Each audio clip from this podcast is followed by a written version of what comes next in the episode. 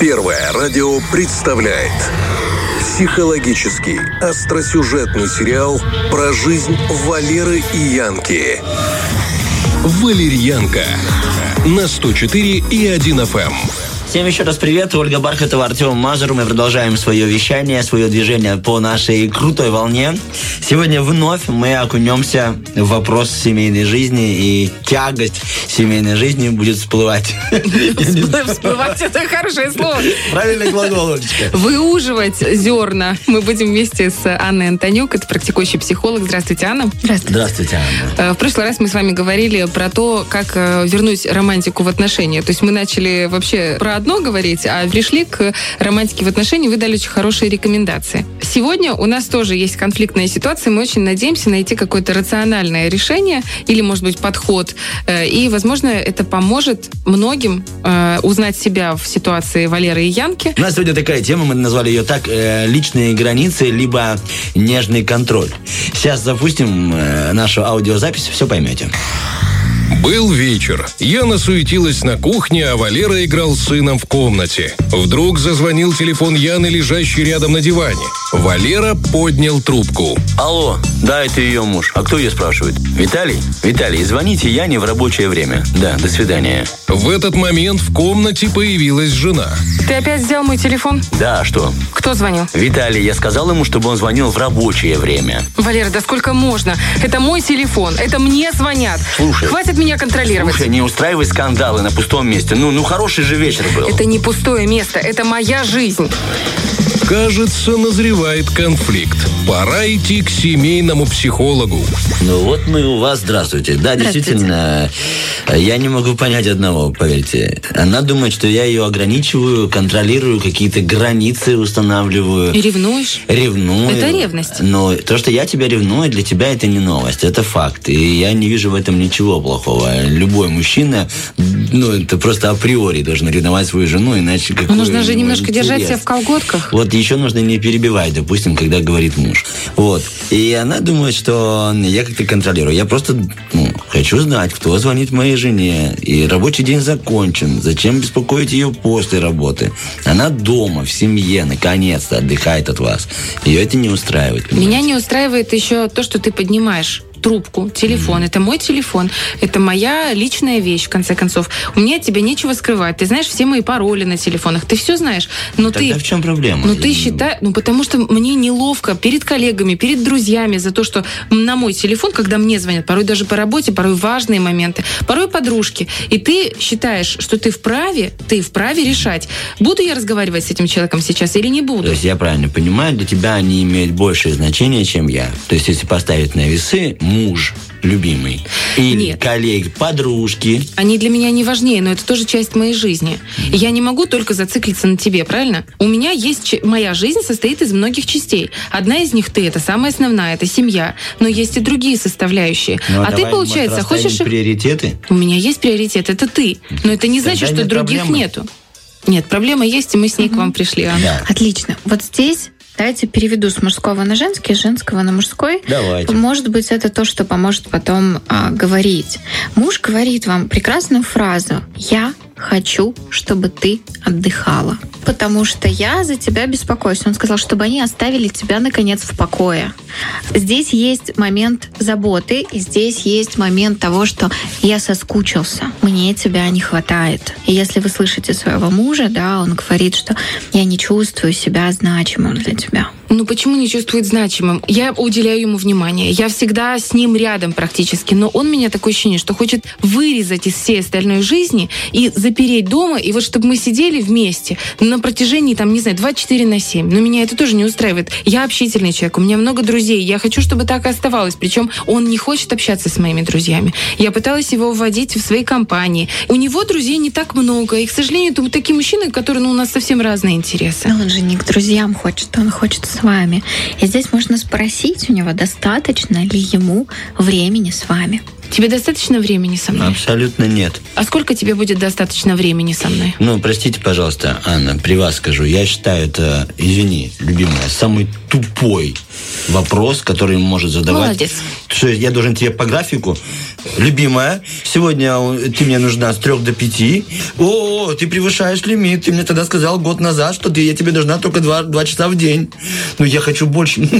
Стоять. Ты за слова не отвечаешь? Ты кто, у нас тряпка? Я знаю, Ну ты что уже говоришь. начинаешь Да я просто передергивать? знаю, как ты можешь такие вопросы задавать. Хорошо, скажи мне, пожалуйста, сколько я тебе времени нужно в день? Вот ответь на это по времени.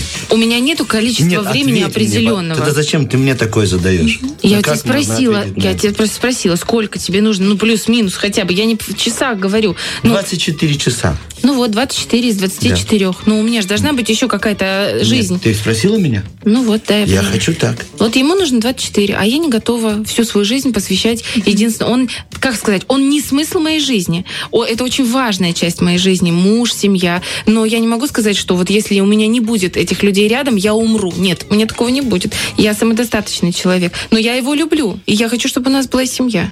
А что вы слышите, когда она это все говорит? Ну, признаюсь, мне крайне неловко и неприятно слышать, знаете, когда ты слышишь, что ты не смысл жизни человека. Я из тех людей, которые считают, что семья – это самое важное, что может быть в жизни у человека. Когда ты нашел того, с кем ты можешь жить, и преодолевает, когда ты говоришь ему правду, я готов быть с тобой в горечи и в печали, в болезни, радости, идти с тобой до конца.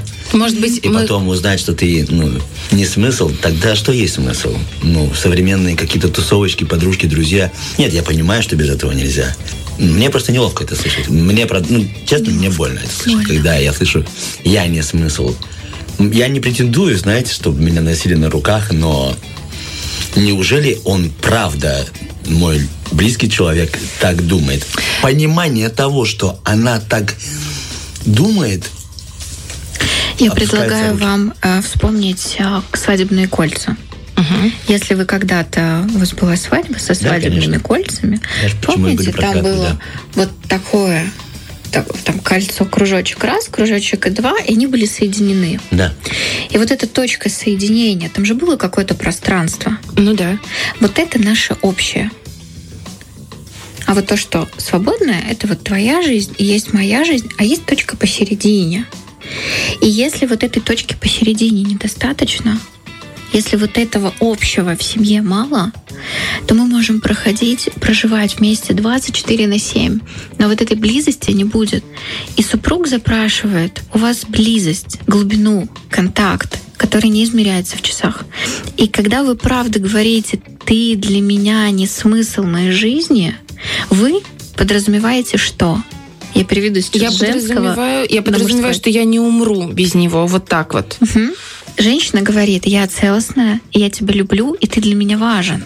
Скажите, можно это говорить так? Можно ли это говорить так, Яна? Ну, когда мы в конфликте находимся, а мы сейчас находимся в конфликте, я могу так сказать, может быть, это с психологической точки зрения не очень верно, но я в, этом, в этот момент э, вкладывала вот в эти слова. Это как раз вот как вы хороший образ привели, вот эти колечки, которые совмещаются лишь на какую-то часть. Я не готова быть колечками, которые друг на друге, которые полностью совмещены. Потому что во время конфликта у нас есть такое правило. Помнить, что я ругаюсь с любимым человеком. Вот прям помнить, что он сейчас, ну, может быть, не хороший человек-редиска, но любимый редиска. Что он претендует на мои границы. И тогда, естественно, вы пытаетесь защищаться, вы пытаетесь отстоять эти границы. И вот эта фраза, что ты для меня не смысл моей жизни, для вас это звучит как защитный механизм. Но партнер с другой стороны, он чувствует, что я для нее не важен. Меня Но там он не любят. важен, он важен, и это, это самая главная часть моей жизни, но это не вся моя жизнь. И я, да, и вы правы, я защищаюсь. Ну, потому что я не знаю, я очень много раз с ним говорила, поднимала этот вопрос, очень мягко говорила, объясняла, как на меня потом смотрят, как у меня потом проблемы возникают на работе, допустим, или во взаимоотношениях с моими друзьями. Если он в определенной манере общается с моими друзьями по моему телефону, он считает, что это нормально взять трубку, что это нормально просмотреть мои соцсети. Ну, у меня же должно быть личное пространство. Конечно, я нахожусь сейчас в таком шоковом состоянии, потому что я и хочу сохранить семью, с одной стороны, но я хочу оградиться от себя. Ну, как, о, каком, какой глубине чувств мы можем говорить, если с его стороны такое величайшее недоверие ко мне, хотя я не давала повода. И я говорю, у меня нету никаких защитных моментов в плане, ну, допустим, того же самого телефона. У меня нету паролей, которых бы он не знал. У меня нету каких-то суперсекретов. У меня есть переписки с подружками. Ян, а какое вы себя чувствуете, когда ваш супруг берет трубку? Я себя чувствую в глупом положении. Как будто бы я маленькая, очень маленькая, а он меня как будто бы хочет вот прям не то чтобы оградить, мне не, нужно, не нужна эта вот защита в таком формате, скажем так. И я в этот момент маленькая, потому что я ничего не могу с ним сделать. Я тебе говорю, ты можешь мой телефон брать в любое вообще время, лазить по всем соц с этим э, телеграммам, которые ты мне установил, эти инстаграмы. Пожалуйста, лази, ни, ни слова никогда. Знаешь, как меня оскорбляет? Я вот сейчас сижу у вас, Анна, в кабинете, я понял одно, что то, что я сюда пришел, это абсолютно, к сожалению, ни к чему не приведет. Я думал, знаете, сказать ей, так объясни на работе, ребята, у меня 5 часов заканчивается работа. Я иду, не тревожьте меня. Для чего она это будет делать, если она не видит смысл жизни семья и меня? У меня сложился пазл, и меня просто опустили руки. Я вот сейчас хотел сказать, так объясни, ты скажи, давай я им объясню, если ты... Ну, то ладно, скажет, не надо, я сама. Она не будет этого делать, ей это не надо. Потому что у нее приоритеты совершенно другие. Я не умру из-за тебя. Да я тебе что, я хочу, чтобы ты жила. Но слышать ты тоже, кстати, не очень комфортно. Вот, получается, зацепились за эту фразу. А основную проблему Потому мы, получается... что проблема не в телефоне. А в чем? Вообще не в телефоне. Не в том, что ваш супруг а, берет в руки телефон. Он берет в руки телефон как некое следствие. Следствие своих чувств. Да, потому что у нас есть мысль, чувство и потом действие. Его обращение к вам «я беспокоюсь о тебе, я бы хотел, чтобы мы с тобой проводили время, потому что ему не хватает вас. И третье, я не чувствую себя важным тебе. И это вообще не про телефон. Телефон здесь как фонарик, который подсвечивает вот эту историю, где я не чувствую себя важным. А если, допустим, я сейчас выпрыгну угу. из э, истории с Яной, а угу. говорю вот просто как человек. Э, есть же моменты, когда мужчина или женщина, тут вообще неважно, не зависит от пола, из-за своей неуверенности, глубочайших какой-то комплексов сумасшедших, э, они стараются зациклить на себе партнера, и все его контакты минимизировать с окружающим миром и зациклить на себе. И таким образом оградить да, свой маленький есть. мир, да, и сделать такой пузырь. Да, но это если, например, вы говорите, дорогой, я иду пить чай с подругой, а он говорит, нет. Ну, такие тоже ситуации, их много. Ну, хорошо, а или говорит, да, кто будет, какая подруга, где вы будете? Я приеду, заберу тебя. Вот это тоже, знаете, на Вот контроль. Здесь важно, вот то, о чем э, вы проговорили, я чувствую себя ребенком, а он за счет этот момент чувствует себя взрослым. То есть я папа, условно говоря, который вот тут вот все контролит. Так это может быть, вот как мы неделю назад говорили, это нарушение его... Иерархии, да. Э, они не муж и жена, не а, а отец и дочь. И дочь, да. Вот а получается. что делать в этой ситуации? Потому что Янка проговорила, да, что она чувствует себя маленькой и все. А маленький ребенок, он, у него нет границ у маленького ребенка. Ну, маленькому ребенку что принадлежит? Игрушка его, зубная паста, может быть, там зубная щетка, да, все остальное это мамина и папина. Поэтому у партнера здесь не, нет понимания, что это ее телефон, это мой телефон, это наш общий. То есть, если у нас есть домашний телефон, тогда мы берем его по очереди. Что здесь делать? Даже если другой человек, очень, там, у него свои комплексы, у него своя какая-то боль, потребность, это абсолютно естественно, мы как бы все, все такие, собственно говоря.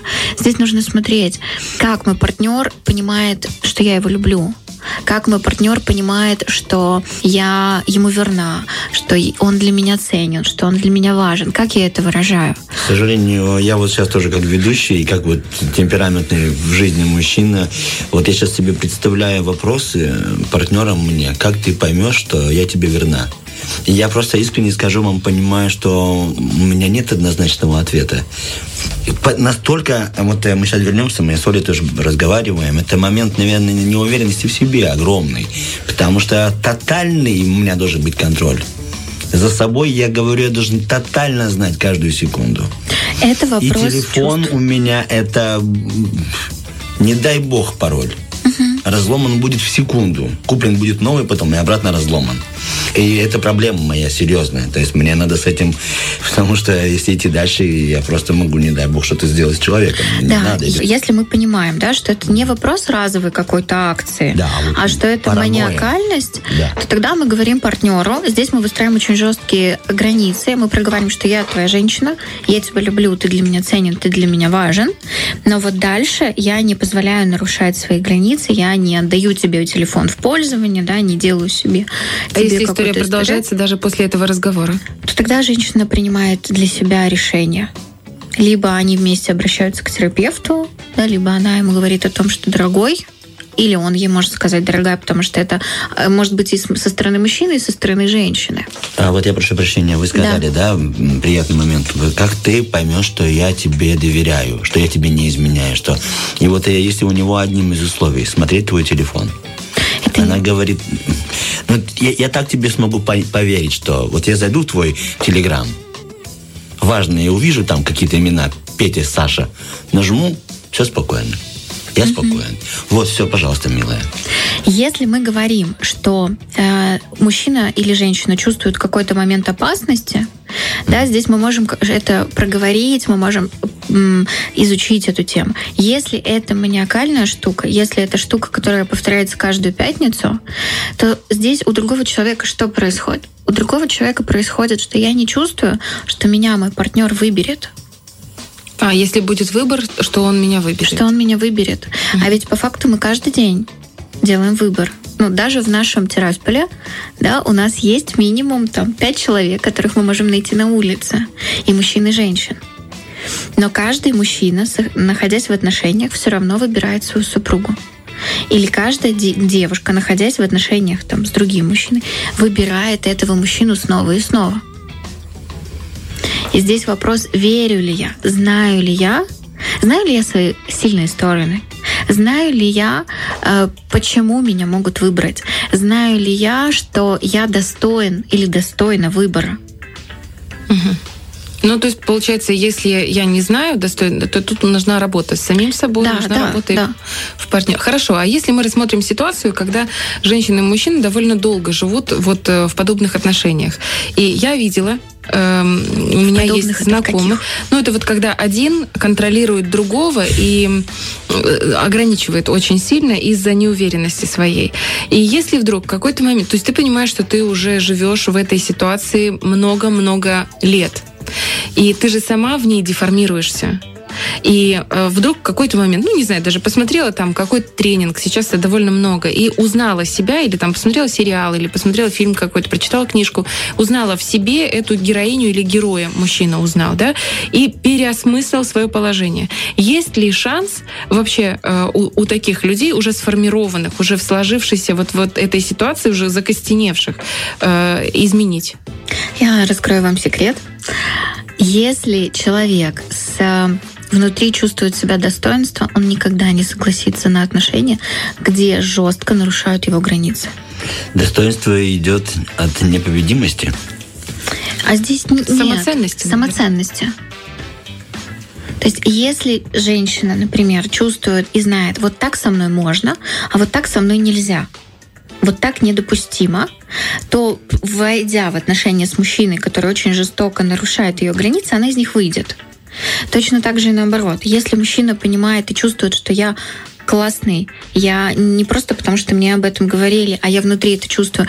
Он, войдя в отношения с женщиной, получив какую-то там обратную связь, недостойное поведение, он выйдет из этих отношений. Когда пары существуют очень долго, это всегда игра в, в, в- в там, в два края, условно говоря. Там есть и тот, кто нарушает, и тот, кто позволяет нарушать. И там, и там тяжело выходить. Потому что это вот два кольца, которые поглощают друг друга. Одно хочет, чтобы его поглотило, второе поглощает. Это модная тема созависимых и контрзависимых отношений. Выйти из этого можно только тогда, когда мы понимаем, что со мной больше так нельзя. Если мы, например, рассматриваем э, женщину да, или мужчину, чьи границы нарушаются, то женщина и мужчина смотрят, как я больше не позволю как я больше не буду, как я больше не разрешу. И я про это говорю партнеру, что вот да, так вчера было можно, сегодня нельзя. Я даю какое-то время ограниченное себе и партнеру. И э, человек должен быть готов к тому, что покушения на границе будут. И здесь нужно будет просто отстаивать, просто каждый раз говорить стоп, сюда нельзя, стоп, сюда нельзя. А, и смотреть, а как мой муж понимает или мой мужчина любимый, что его любят. Например, есть люди, которые очень тактильные. И им нужно, чтобы их обнимали, тискали, трогали, гладили, целовали. А другой партнер, например, не тактильный. И он всегда говорит, я тебя люблю, я жить без тебя не могу, ты такой для меня важный и ценный. Но тот партнер, который тактильный, у него будет телесный голод, и он не будет чувствовать себя любимым, потому что его не обнимают потому что ему не дают вот ту форму любви, в которой ему это нужно да, и он будет это ждать, и он будет об этом постоянно раниться, он будет это требовать. То есть, по большому счету, нужно определить, э, на каком языке любви говорит языке ваш партнер? любви говорит партнер. А как определить? Вот э, это какой-то есть тест, или это можно, в принципе, для Понаблюдать. А еще, на самом деле, тот язык любви, который он дает другим. Например. Пощечины вот эти вот ходят. Забота, например. Забота, да. То есть есть люди, которые очень заботливые. Вот они такие там, что тебе надо сделать? Я приду, помогу, все вот это сделаю. Да? И, и есть люди, которые идут обниматься с первой. Или есть люди, которые все время, я с тобой, я рядом, я тебя люблю, ты такая классная, или ты такой классный. Они говорят. То есть они все время говорят. Нужно вот, вот, вот это смотреть. И если мы понимаем, что мой, мой муж вот там вот такой, да, он, например, помощь, то тогда я, как любимая женщина, любящая, подойду и спрошу, а чем тебе могу помочь? Он так почувствует, что она его любит, да? Да. И он может сказать, ну просто посиди рядом. Уедет на полгода. Такая себе помощь, но тоже может быть. Слушайте, ну это интересно. То есть уже есть такой практический совет, каким образом нужно сначала выяснить, понаблюдать за своим партнером, выяснить, на каком языке, можно сказать, он выражает свою любовь, и попытаться его отзеркалить, да? Знаешь, это так, я думаю, что очень практично, но на самом деле тяжело. Дело в том, что очень, ну, представь себе, супружеская пара, и муж при тебе, при жене начинает кому-то языком своей любви что-то говорить. Да, возможно, если это мамы... Жене. Он может говорить жене. Нет, я что-то не поняла тебя сейчас. А, нет, ребята, извините, я вас тоже не понял. Вот. Я, я подумал, что у нас конфликтная ситуация в семье, и не всегда ты хочешь говорить о любви в такие моменты. И тогда я смотрю, как ты себя ведешь там с братом, с близкими. Нет. Нет, я, вообще, я принцип понял. Угу. Я имею в виду, когда в конфликте, и ты вот хочешь спасти ситуацию, и не там... А конфликт, э, знаете, мы не учимся э, бежать марафон, когда мы уже побежали марафон. Мы тренируемся до марафона. Мы пробуем да, э, там, учиться готовить не когда нам нужно уже накрывать стол mm-hmm. на свадьбу, да, а как-то предварительно. Вот. Но эта система не работает с брачной ночью. С брачной Знаете, э, сейчас есть книжки. Верю. То есть, если мы говорим про конфликт, который... Вот сейчас мы разбираем семейную пару, которая длительно находится в отношениях, и один человек э, зажимает другого, можно сказать, контролирует другого. Можно просто проанализировать человеку, которого зажимают, потому что второго-то, в принципе, плюс-минус все устраивает. Ну, не факт. Иногда люди понимают, что я не хочу так реагировать, но я реагирую. Но. Я не хочу ревновать, но я ревную. Я не хочу матом встречать э, любимую женщину, но я это делаю. Ну, тогда нужно идти к психологу и разбираться уже со специалистом, потому что если самоконтроль не помогает, то тут нужен э, помощь извне. Я права? Да, либо самостоятельно, но это большая работа. А если, допустим, одного устраивает, второго не устраивает, то можно проанализировать, э, в чем причина. И если действительно причина в том, что второму человеку недостаточно количества внимания, качественного, да, не количество, а качество, то посмотреть, э, на что он реагирует или на что она реагирует. И скорректировать свое поведение, заодно выстроив границы. Да. Правильно? Да, и быть готовой а, быть попугаем. Повторять, повторять, повторять. Повторять, повторять, повторять. Терпеливо. Повторять. Да. Не орать. Но можно поорать в подушку. Можно включить музыку и протанцевать эту злость. Можно нарисовать эту злость. Можно записаться на кикбоксинг, побить грушу. То есть дать этой злости выйти для того, чтобы не копить ее в теле, иначе мы все равно будем срываться. То есть можно дать ей выход, но помнить, что я иду взрослой контактировать. Потому что как только вот кто-то начинает контролировать, я маленькая, как только я тут начинаю контролировать, я тут большой папа, который всем расскажет, что им И делать. помнить, что даже ругаясь, ты ругаешься с любимым С человеком. любимым человеком, да. Спасибо вам большое. Очень полезно. Мне Да, очень прям- полезно. И видите, второй эфир мы с вами не скандалим. А очень хочется. Да, иду я побью грушу. Анна, вам большое спасибо, это было здорово. Это была Анна Антонюк, семейный психолог. И именно потому, что мы с тобой не скандалим, мы так же, как и Давай все те... пальцем не тычь, хорошо? Сейчас просто Бархатова на меня пальцем указала. Я думаю, что именно поэтому у вас запись забита вперед на полгода. Спасибо вам большое. Это был «Фреш на первом». Артем Мазур. И Олечка Бархатова, Олечка, живем мы с тобою в мире, да. Не, не ссоримся. Всем пока. Фреш на первом.